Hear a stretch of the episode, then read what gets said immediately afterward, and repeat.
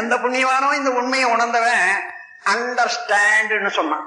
You stand under ஆனா அண்டர்ஸ்டாண்ட்னா நீ அதுக்கு மேல அந்த அளவுக்கு உயர்ற போது அதை உணர்ந்து கொள்ளுவ என்றதுதான் அப்பர் ஸ்டாண்ட் சொல்லல.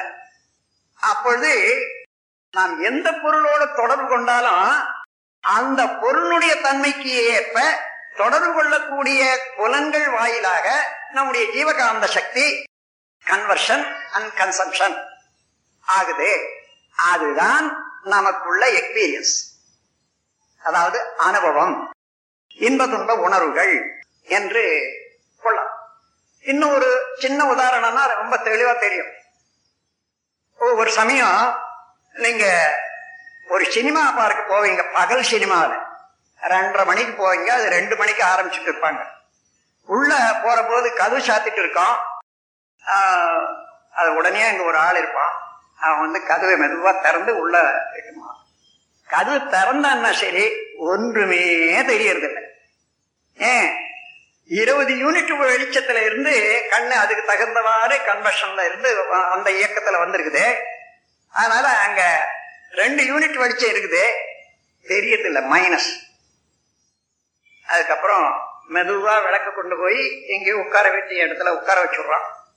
கொஞ்ச நேரம் போக போக போக போக பக்கத்துல இருக்க ஆள் தெரியுது சீட்டு உட்கார்ந்து தெரியுது எல்லாரும் இருக்கிறது தெரியுது. முன்ன தெரியாததெல்லாம் இப்ப தெரியுது.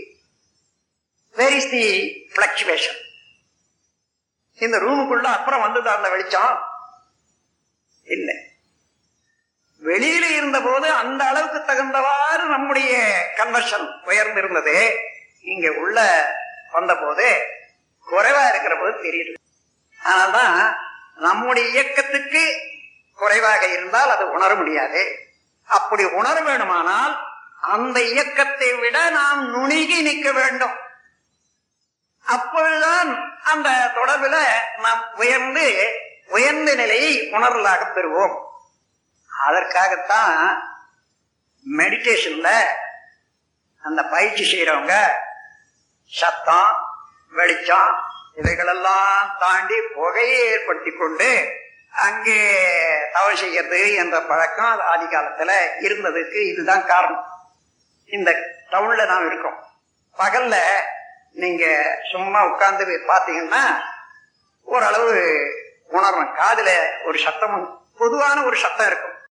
அதே இரவுல நீங்க உட்கார்ந்து பாத்தீங்கன்னா ஏதோ ஒரு தீமையான ஒரு சத்தம் இரண்டு விதமான மூன்று விதமான சத்தம் கூட கேட்கும்.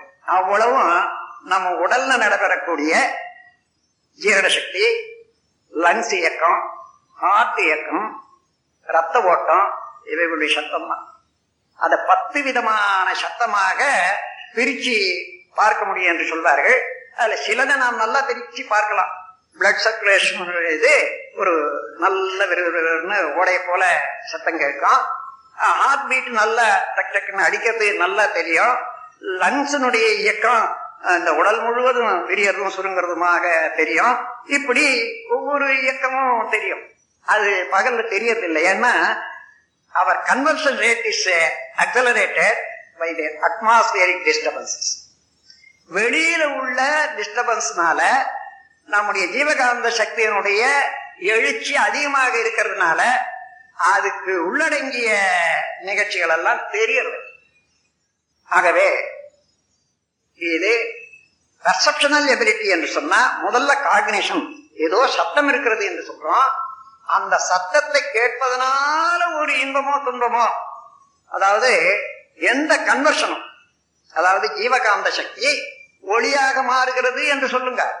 எதன் மூலமா மாறினா கண்ணிலே உள்ள மாலிகுல ஸ்ட்ரக்சர் அதனுடைய இயக்கத்தின் மூலமாகத்தான் வரணும். அப்ப எந்த அளவு ஒளியாக்க அதுக்கு மேக்சிமம் கெப்பாசிட்டி இருக்கிறது என்பது ஒரு இயல்பு. நம்முடைய ஜீவகாந்த சக்திய கண்ணில இருந்து ஒளியாக மாற்றுவதற்கு எந்த அளவு இருக்கிறதோ அது வரையில நமக்கு துன்பம் இருக்காது. அதற்கு மேலாக இருக்குமே ஆனால் ஒளி நாம பார்க்கக்கூடிய ஒளி இந்த கண்கள்ல இருக்கக்கூடிய molecular structure arrangement disturb polarity will be disturbed polarity disturb ஆன உடனே என்ன ஆகுது அங்க இருக்கக்கூடிய ஜீவகாந்த சக்தியானது முறைப்பிரண்டு ரத்த ஓட்டம் எல்லாம் இருந்து கண் எரிச்சல் உண்டாகும் அல்லது வலி உண்டாகும். இந்த வலி உடல்ல வலி ஏற்படுத? என்னன்னு நினைக்கிறீங்க? உடல்ல ஓடிக்கொண்டே இருக்கக்கூடிய ஜீவகாந்த சக்திக்கு சரியா ஓடுறதுக்கு எல்லா செல்களும் போலாரிட்டி உண்டு. அது ஒன்னோட ஒண்ணு நல்ல இணைந்து இயங்கி ஓடிக்கொண்டிருக்கும். எந்த காரணத்தினாலையும் அந்த அணு அடுக்கு சீர்குலைந்ததானால் போலாரிட்டி டிஸ்டர்பன்ஸ் வந்ததானா அந்த இடத்துல ஓடிக்கொண்டே இருக்கக்கூடிய ஜீவகாந்த சக்தி தேக்கம் வரும். தேக்கமற்ற ஜீவகாந்த சக்திய செல்கள் எல்லாம் மாற்றும். அதாவது அழுத்தமா ஒளியா ஒளியா சுவையா மனமாக மாற்றி தன் தேவைய அதாவது ஒவ்வொரு செல்லும் ஒரு லெபரேட்டரி அத இந்த ஜீவகாந்த சக்திய இந்த ஆறு வகையாக மாற்றி அந்தந்த வேலையை செய்யறதுக்கு செல் அப்போ இத எலக்ட்ரிசிட்டியாக அது மாத்துற போது அது வாங்கிக் கொள்ளவும் முடியாது. ஏக்கமுற்ற மின்சாரம். அவ்வளவு வாங்கி கொள்ள முடியாது. ஆனா மாற்றி விட்டது. மாற்றி விட்டதுனால தேக்கமுற்றதுனால அண்ணாண்ட சரியா ஓட முடியாது. அதனால மற்ற உறுப்புகள் பாதிக்குது. இங்கேயும் இந்த எலக்ட்ரிக்கல் ஃபங்க்ஷன் அதாவது மின்சாரத்தினால சூடு உண்டாகி பிரிக்கப்படும் போது துன்ப உணர்வாக அன்கம்ஃபர்டபுள் ஃபீலிங் இதுதான் வலி என்று சொல்றோம். எந்த இடத்துல நம்ம உடல்ல வலி இருந்தாலும் it is the significance of short circuit of our own magnetism அதாவது ஷார்ட் சர்க்குட்ன்றத தமிழ்ல நான் மின் குறுக்கு என்று சொல்றேன். ஓடிக்கொண்டே இருக்கிறது அங்க தேக்கமற்று திசை மாறி ஓடும்போது அதை மின் குறுக்குன்னு சொல்றோம். அதுதான் ஷார்ட் சர்க்குட் என்று சொல்வாங்க அதான் பெயின் எந்த இடத்துல இருந்தாலும் அது ஷார்ட் சர்க்குட் தான். சின்ன அளவுலையும் சின்ன இட- காலத்திலையும் இருக்குமே ஆனால் அது வலி. அதே சிதைவு நீண்டு காலத்தால நீண்டும் இடத்தால அகன்று இருக்குமேனால் அதுக்கு பேர் வியாதி. இல்னஸ் ஆங்கிலத்தில் என்ன சொன்னாங்க தெரியுமா? டிசீஸ் ஈஸியா ஓடிக்கொண்டே இருந்தது. எங்க ஸ்டக்கப்பாச்சு. டிசீஸ் அப்போ அது என்ன அர்த்தம்?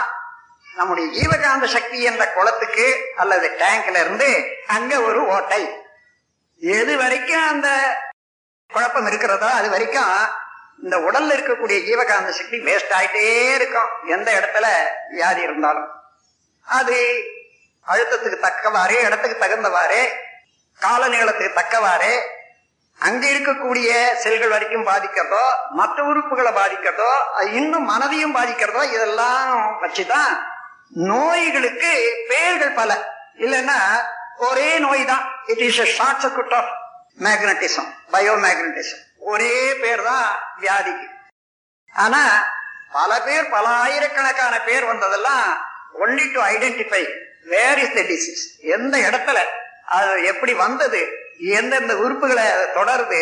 அதனுடைய ரியாக்ஷன்ஸ் எல்லாம் என்ன? எந்த அளவு மனதை பாதிக்கிறது? இவ்வளவும் குறிப்பிட்டு பார்க்கறதுக்கு ஒவ்வொரு நோய்க்கும் ஒரு பேர் வச்சிருக்கோம். ஆக இந்த பெர்செப்ஷனல் எபிலிட்டியில காக்னிஷன் எக்ஸ்பீரியன்ஸ் சொல்றது ஜீவகாந்த சக்தி எப்ப எவ்வாறு செயல்படுகிறது என்று பார்க்கிற போது நமக்கு உற்பத்தி இருப்பு செலவுன்னு இருக்க. இதுல சர்ப்ளஸ் அல்லது சரியாக இருந்து சர்ப்ளஸ் செலவாகிற போதும் அந்த சர்ப்ளஸாக ஆக இருக்கிறது செலவாகிற போது கூட அந்த maximum capacity of the senses அதுக்கு குறைவாக இருக்கிற போதும் இன்பமாக இருக்கும்.